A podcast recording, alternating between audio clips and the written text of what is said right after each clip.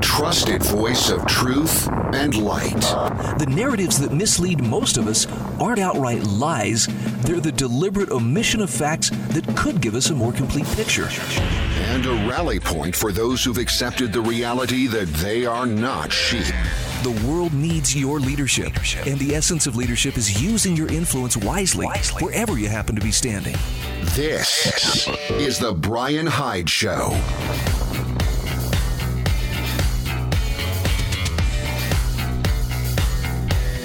Hello there. Welcome to the show.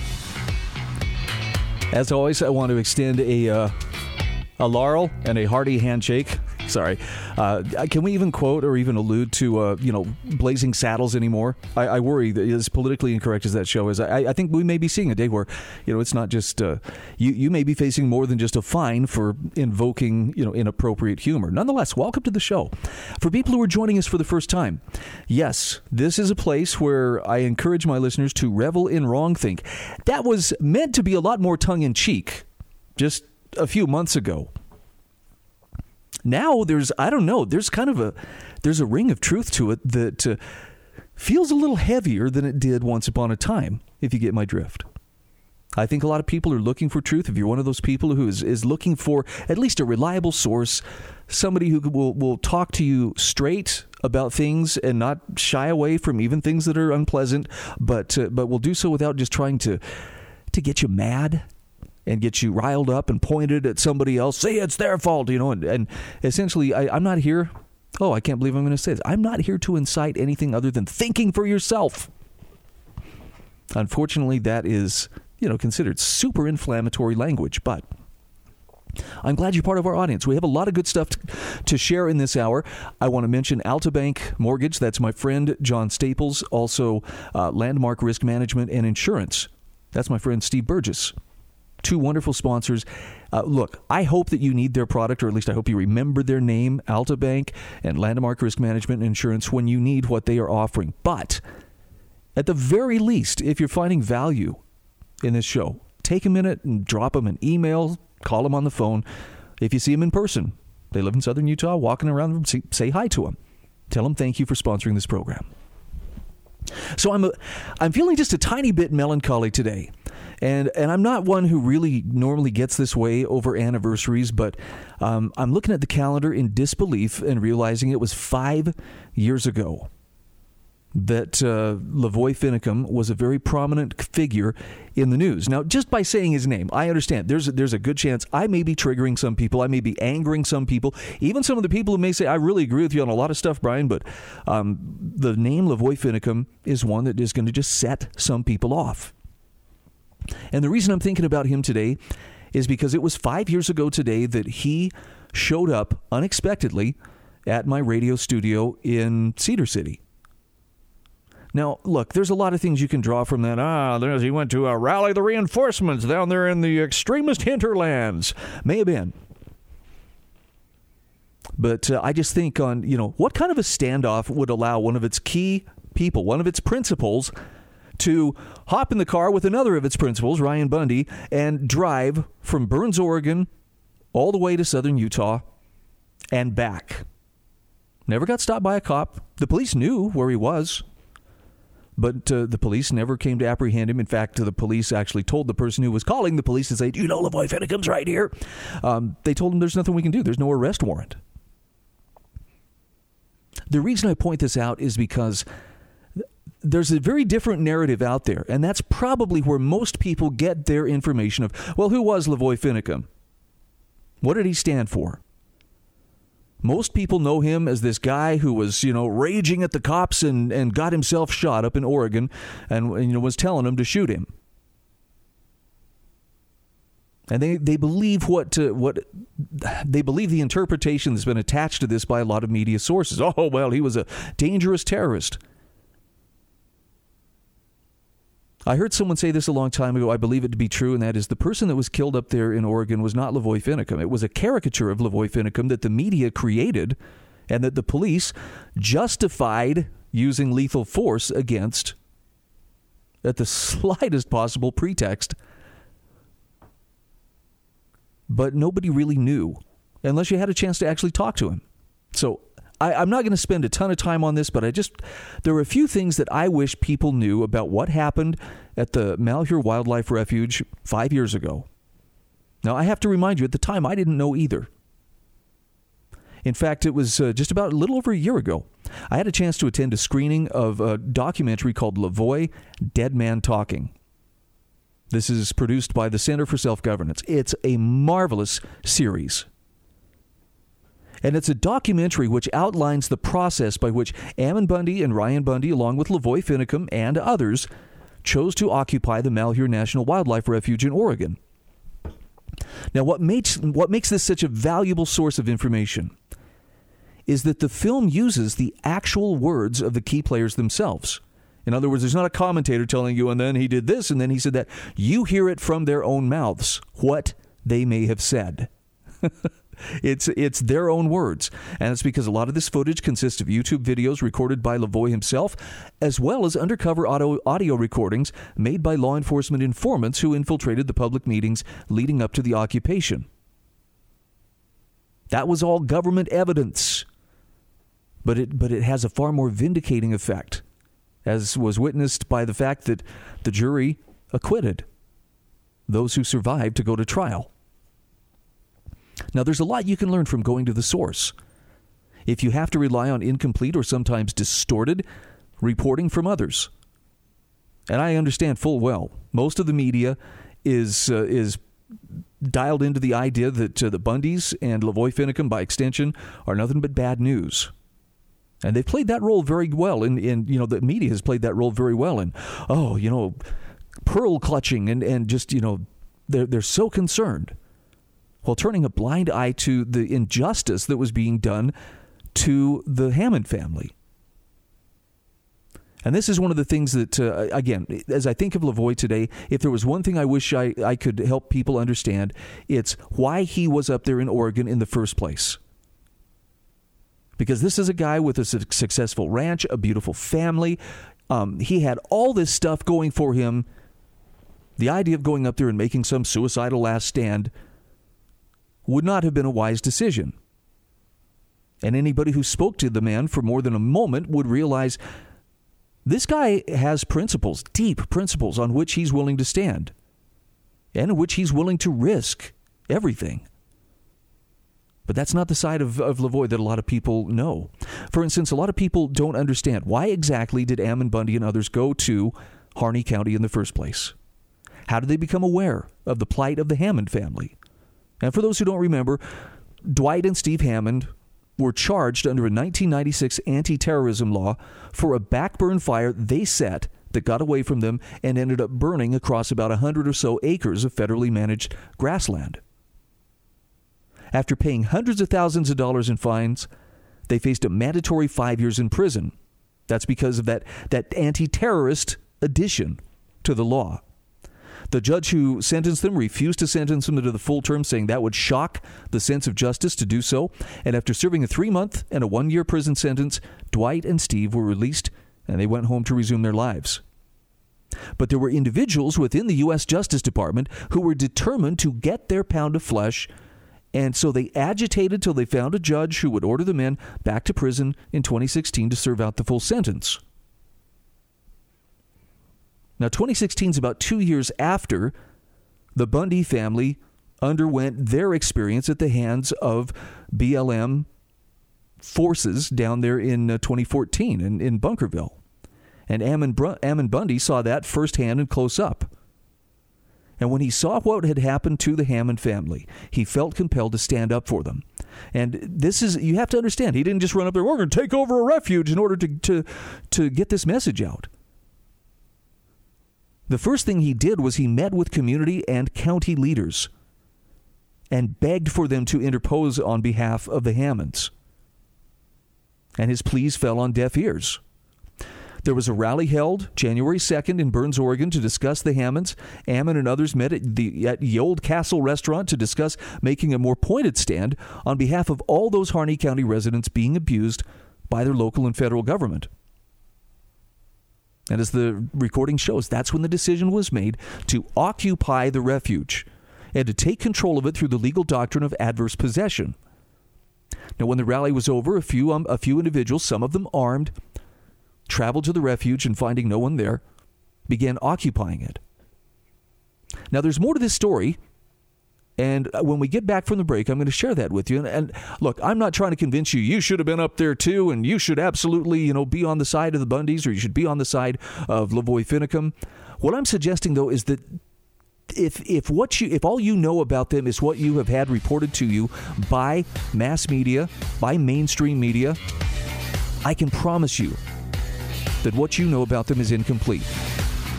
I may not change your mind, but I can fill in a few pieces of the puzzle and at least give you a more well-rounded picture of who Lavoy Finicum was.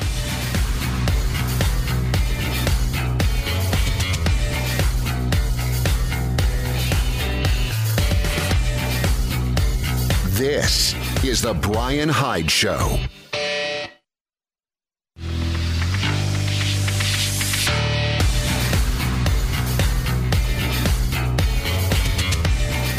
This is The Brian Hyde Show.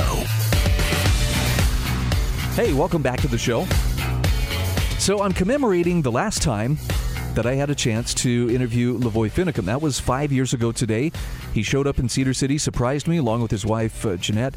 Um, I was so surprised and so happy to see him and so relieved because I had heard about the, you know, the siege mentality that had been developing up in Harney County. And I'm not talking about the, the siege mentality of, oh, yeah, them armed militia people showing up. No, I am talking about the FBI and, and state law enforcement transforming the town of Burns into a garrison.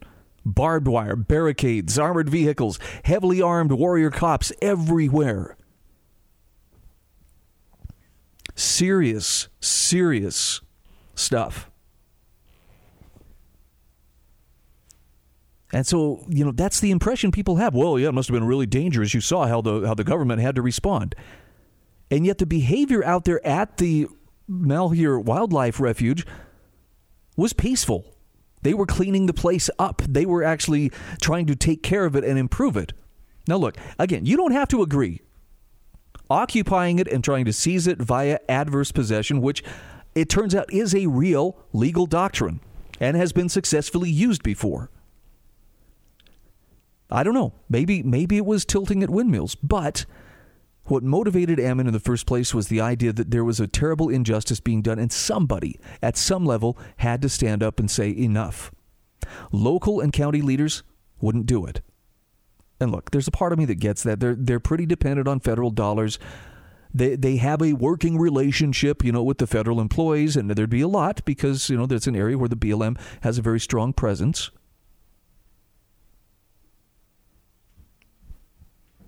So with them sitting on their hands, Ammon said it was uh, it was time that he was ready to to step up and make a hard stand. Now that doesn't mean a violent stand. And if you understand that they, they did so without pointing guns at anybody. So you got to think about, you know, when, when you hear, well, they were just heavily armed and that's what prompted, you know, this massive law enforcement response.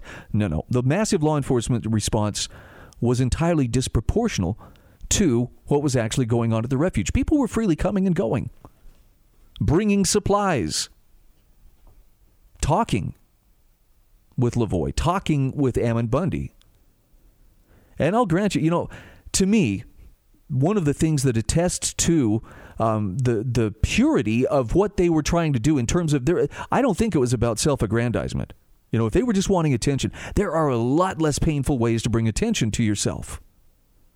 And learning to navigate that uh, that maze of media, because let's face it, um, you don't get somewhere in media without being a little savvy and able to think on your feet. And when you can put that with an agenda, you know there are trick bag questions and just gotcha moments around every corner.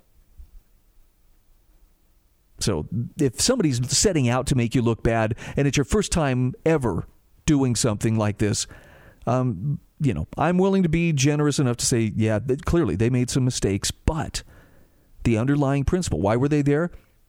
They were trying to stand up for people who were being brutalized. They weren't just going to shrug their shoulders and say, well, at least it isn't me. Where do you see that kind of concern for one another? I don't see that much of it these days. But I, I think it's a good thing.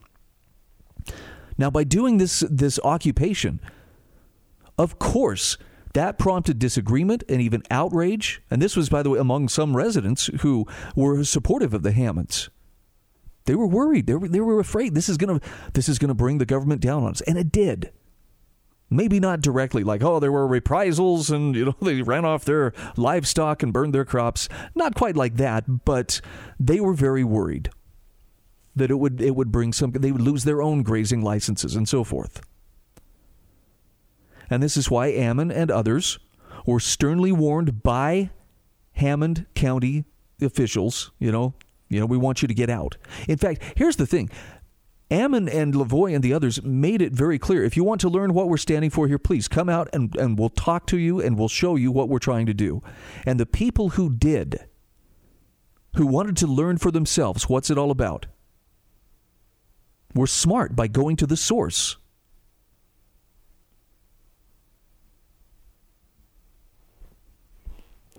But even they, and this includes uh, uh, some state legislators from Idaho and Washington states, they came to, Har- to Harney County. They wanted to learn about the occupation for themselves. And what do you suppose Judge Steve Grasty, who was kind of, he's like the boss hog of, of Harney County, told them? He said, they, they asked these troopers on, well, actually, Judge Harney told them, don't go out there and see these guys. Ammon is a dangerous criminal individual. Now, when they called him a criminal, these lawmakers turned to the Oregon State troopers who were there on scene. They said, What state laws have been broken? And right there in the video, right there in the recording, which shows in, the, in this video, Lavoy Deadman talking, you hear the answer is none. And then they asked FBI agents on the scene what federal laws had been broken. And you know what the answer was for that? Well, the U.S. Attorney's Office is looking into that. Isn't it strange that law enforcers could not articulate a single law having been broken when that's exactly what their job entails? Okay, you guys are here, laws being broken, what's going on? Where's which law? They had no answer. Now, the point here isn't that therefore everybody should agree Ammon and the others were correct in occupying the refuge. I'm just trying to point out the official con- version of what happened there lacks context, needed context. And that lack of context, combined with weaponized labels of terrorist, extremist, and dangerous, allowed a massive injustice to go unquestioned for far too long. And nowhere is that injustice felt more deeply than in the unnecessary escalation of force by the authorities that led them to killing Lavoy Finicum four years ago. The lies and distortions by people in authority can be recognized as such thanks in part to this amazing do- documentary, Lavoy Dead Man Talking. Now, if the official narrative can be demolished by truth, it deserves to be. Which kind of brings me to where we are today. Would you agree that there is an official narrative that uh, is we're being is they're pointing to it right now and saying this, or maybe they're handing us a three by five index card, as Tom Woods would suggest. On that index card, these are the things that you are able to discuss. You may legitimately discuss any of these topics. Well, what if I wanted to say, no, no, no, no, no. You can discuss what's on the card. Anything else, that is off limits. That's because we have an official narrative that, that has to be held to. Sadly, we are reaching a point where there is an official narrative. And and the crazy thing about it is it's not so much the government censors that are stepping forth to uh, to enforce this as the corporate censors acting on behalf of government. I mean, there's a you can get into a lot of uh, different uh, there's a lot of different rabbit holes you could eventually find yourself pondering do I jump or not? But uh, the connection between big business and big government, look, it's real. They both work in ways that benefit each other. We've never seen anything, though, like we saw before just a few days ago, where that relationship was used to deplatform and to cut off the flow of information for a pretty sizable chunk of people. I mean, you know, I'm not saying everybody who voted for uh, Donald Trump, you know, necessarily was on social media. Probably not, given, you know, some of the ages. But even if we can just cut it down, conservatively estimate, oh, yeah, estimate that there were, you know, millions of people who suddenly found themselves unplatformed or suspended. It's kind of curious. Especially since uh, the, the one common thing that bas- basically all of those who found themselves silenced found was uh, they shared the common thing of they all question the official narrative at some level, whether it's you know being advocates for freedom, educational choice. I don't know. You know, the, basically, if you're not in complete compliance and complete agreement, to, you are a threat. Which brings us to what we're going to talk about next. Armed protest rallies this weekend. Really? All right. We'll talk about that coming up.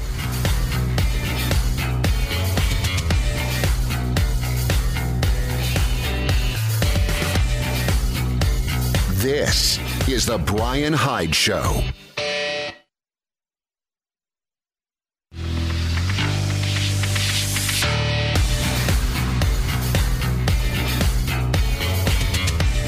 This is The Brian Hyde Show. Hey, welcome back to the show. All right, I am probably going to step on some toes. I'm not doing this because I don't like you or I want to make you angry, but if you feel your toes being stepped on, I got to say something here that uh, that I know some are going to take to be unpopular, but but I feel like I need to say it. I've heard the I've heard the different uh, stories out there circulating about oh there's going to be 50 armed protests taking place at all the state capitals, and you know this is this is going to be a big show of armed force, you know, to the government of who's really in charge. And in fact, uh, a friend of mine who's in law enforcement said, "Yeah, you know, I'm getting called up to provide some security," and um, and he wondered about. He goes, "What's the what's the Boogaloo Boys? I've never heard of that before." And I, I have to laugh on the one hand because I've heard the term go around for a while too. Um, look, I was I was fortunate enough to have grown up, you know, been a teenager and a young man in the uh, in the '80s. I remember when breakdancing came along and when breaking came out. I believe I think that was 1984, the year I graduated high school. You know, as crazy as it may sound, breakdancing was a thing. No, I wasn't into it, but I knew folks who were, and it was it was a thing.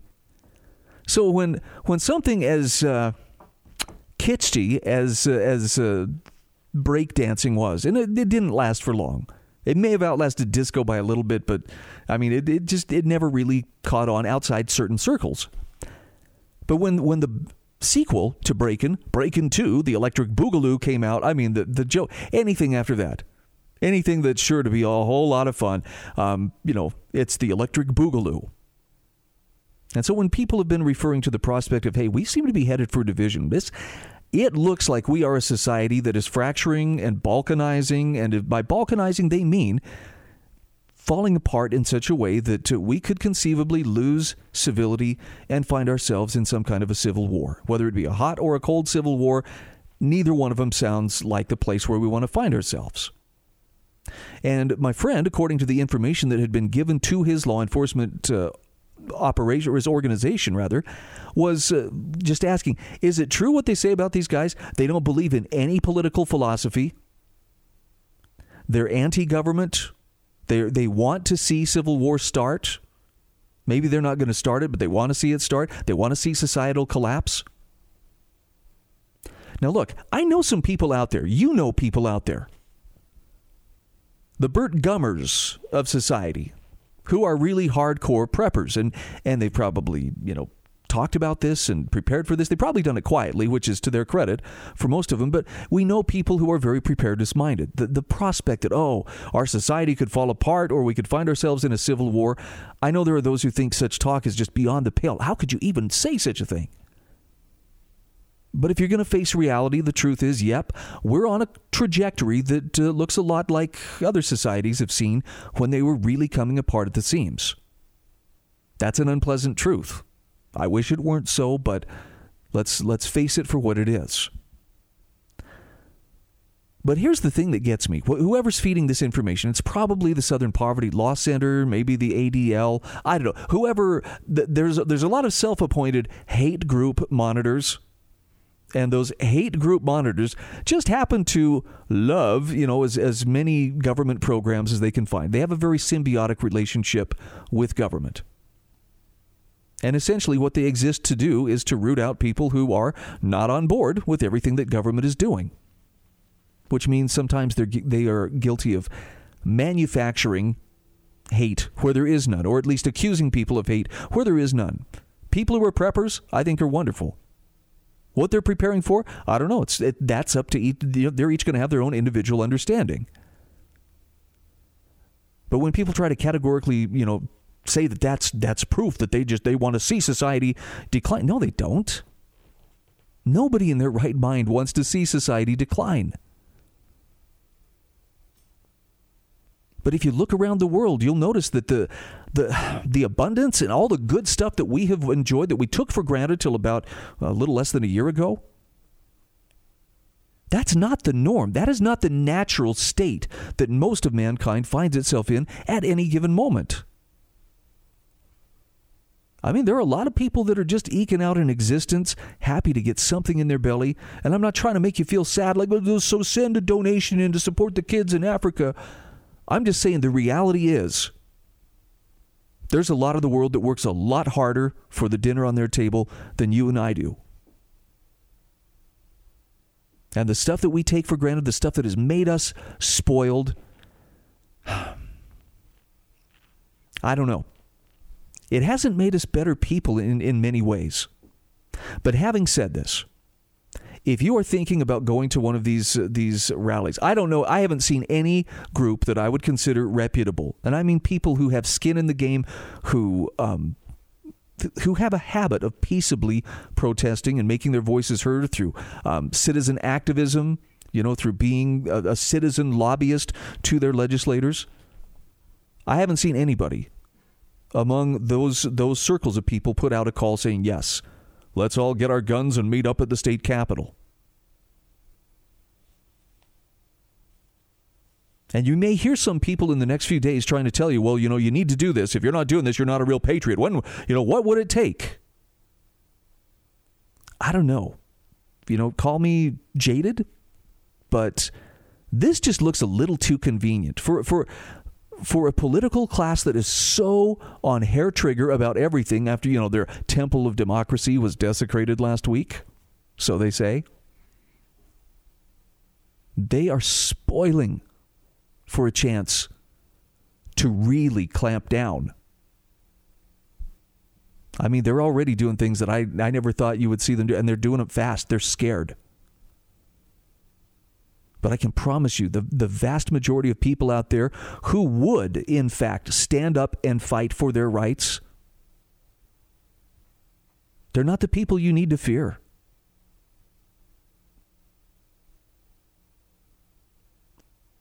Spoke to someone the other day who was just going, I, can, I couldn't believe it. I'm watching the uh, Trump rally at the Capitol last week. And her comment was, These people look like me.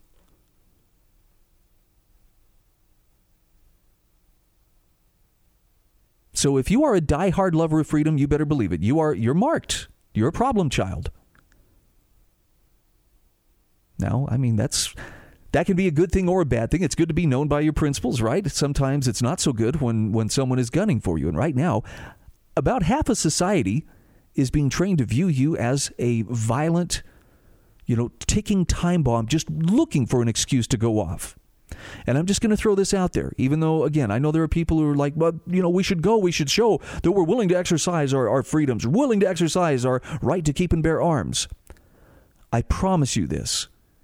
If you are foolish enough to show up to one of these protests, you will find the other side in attendance.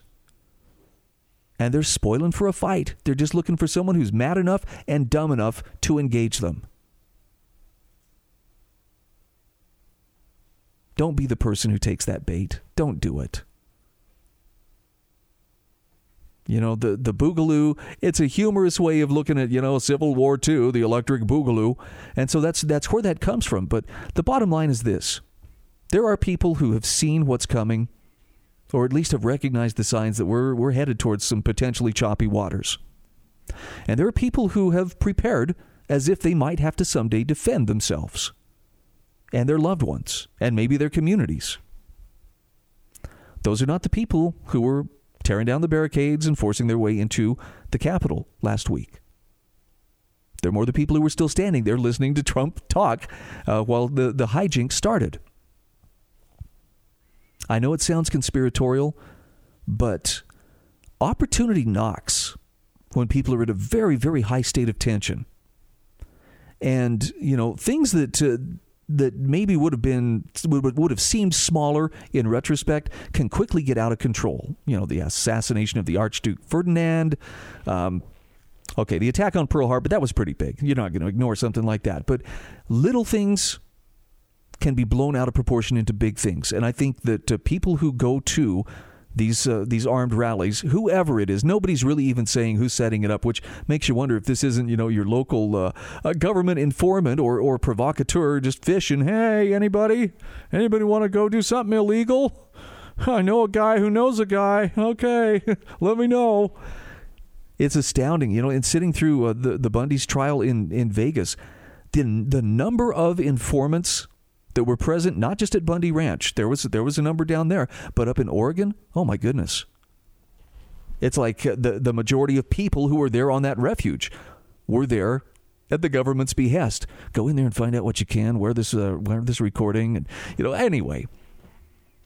Bottom line is this: there are wiser and smarter times.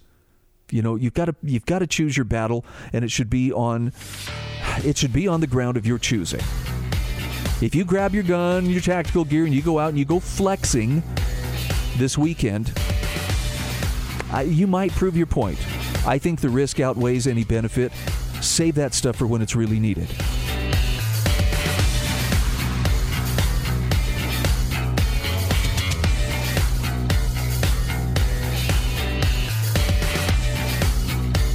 This is the Brian Hyde Show.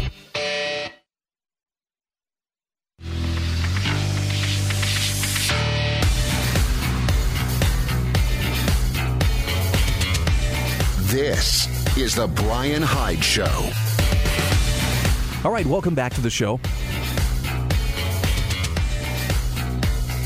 You know, um, it was it was a friend who pointed out uh, after the uh, unrest last week at the Capitol in Washington D.C to hear some people tell it, that was a crime against humanity that was second, maybe only to the Holocaust in terms of the affront that it was to all of humanity. And and I know politicians are pretty big one. You put them in front of a camera, and they are definitely going to give you an Oscar-worthy performance.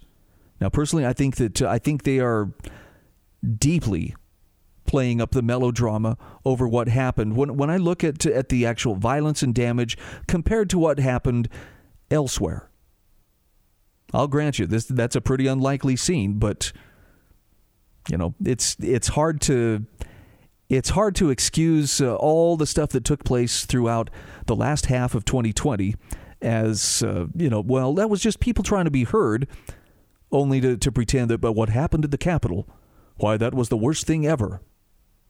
It was bad.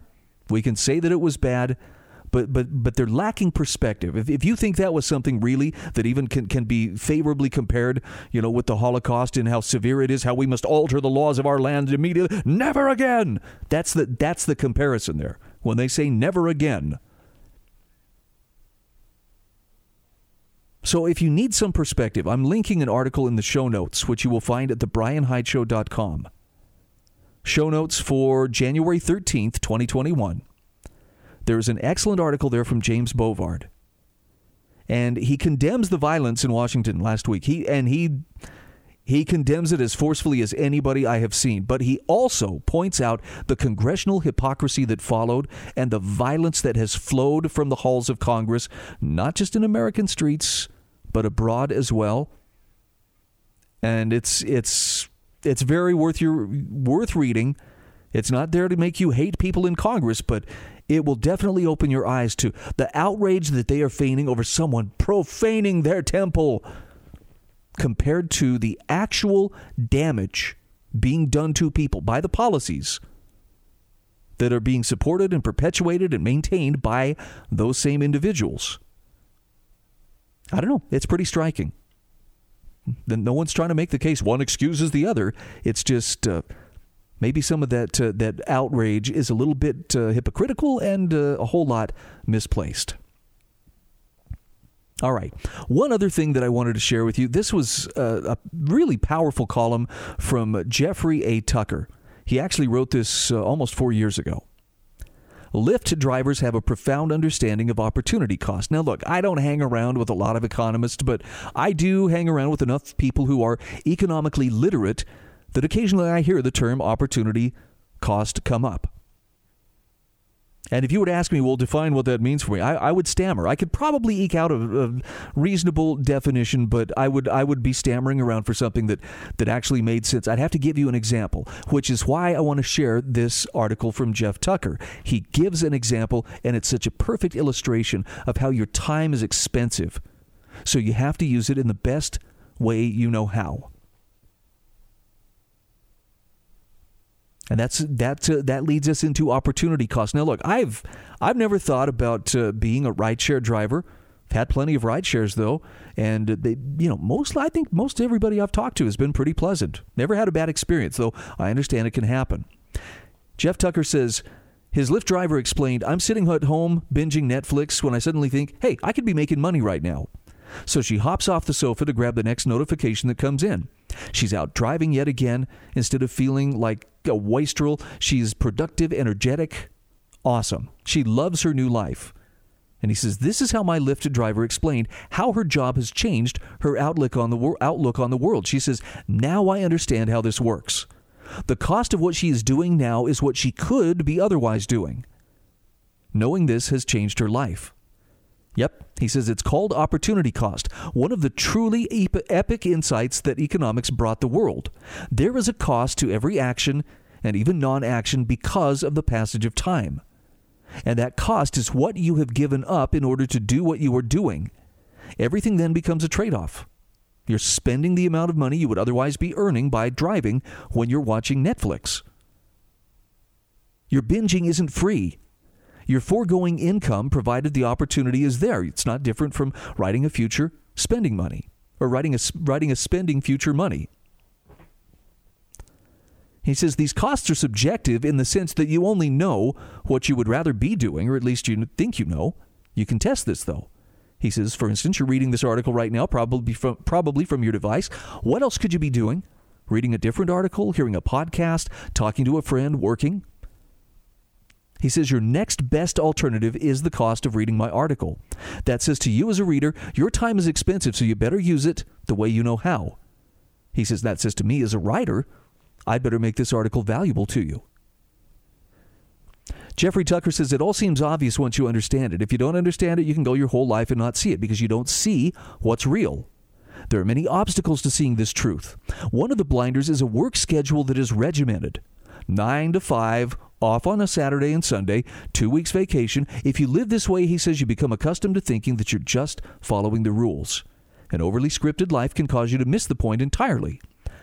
But he says when you get a job with a ride sharing service, the problem of opportunity costs becomes prescient. Sleep in on Saturday, mm, you could be making money. Or this extra sleep is costly. Drink an extra cocktail, that'll take another three hours to sober up, during which time you'll lose money that you could earn by driving. So he says it would make sense that people who provide these ride sharing services probably become overall better people, less lazy, less lazy rather, less self-indulgent, less inclined towards substance abuse, more and more eschewing the couch potato life, more focused on the reality of their lives. 9 to 5 on the other hand might tempt a person to believe I just have to do what I'm told to do. There are no costs to partying hard all night and sleeping in all with a hangover all day. What does it matter? You don't have to be at work until Monday, but just because the costs aren't monetary doesn't mean they don't exist. Now, listen to some of these suggestions. You want to kick a drinking habit? Get a job that pays you to be sober. Have a problem sleeping in and watching too much TV? A job will fix that in a jiffy. Now, he says again, nothing about the job changes the reality of life. It just puts a clear price tag on opportunity cost that makes it extremely obvious, pressing, and relevant to your life decisions. So, why does it work? Jeffrey Tucker says when reporters talk about ride sharing, they frequently talk about how the software slyly goads people into working longer hours, making pickups that strain physical demands, foregoing friends and family to make money. But he says the truth is that it's not the software doing this. It's the driver's realization that when they're not driving, they are giving up income. Drivers laugh at themselves at how intense they've become about all of this. That's not the fault of the company. That's a choice that drivers themselves face. And he says it's, it's extremely tactile because drivers are following apps. While working, they have only a few seconds to snag a ride request before another driver does. It becomes a game. And this habit continues after you give yourself time off because basically all drivers are essentially self employed. So you're finishing up the dishes, you're thinking about settling in for Game of Thrones, you habitually check your app, a ride request comes in just two tenths of a mile away. Now you have to think fast. Tap, tap, you snag it, and you run out the door. He says the driver I talked to laughed at herself for this behavior. Actually, she loves it. She feels valuable and productive. She's making money. So, opportunity cost is everywhere. From the way the job is set up, in this case, opportunity costs are obvious. There's a beauty in this. It reveals an underlying reality that we are otherwise inclined to deny. Everything has a cost. Every action has a cost. Every choice has a cost. Nothing in this world is free. Every choice you make is foregoing some other choice you've declined. And that's true whether you drive for Uber or Lyft. It's just that this job makes it especially real. Opportunity costs are always with us, every second of every day. And he says, Now, having finished my article, what have I given up to write it? Nothing as important as writing this piece. I made the right choice. I realized, you know, I'm, I'm, I'm taking a break from some of the political commentary and, and some of the current events to share something on economics. I mean, you know, for, for some people, I'm sure you'd rather I was reading insurance actuarial tables to you because that's that's going to be so unengaging. But isn't it beautiful how economics integrates with just everyday normal life? It's like it's uh, it's like it's a study somehow of how we go about making our decisions and our interactions with each other. Hazlitt's Henry Hazlitt's Economics in One Lesson. If it's not on your bookshelf, you should probably get your hands on a copy. I'm not saying it's going to make you healthy, wealthy, and wise, but it will definitely help you see patterns like Jeffrey Tucker noted in uh, how Uber drivers and Lyft drivers perfectly illustrate what opportunity cost looks like. And now I'm recognizing a few opportunity costs in my own life.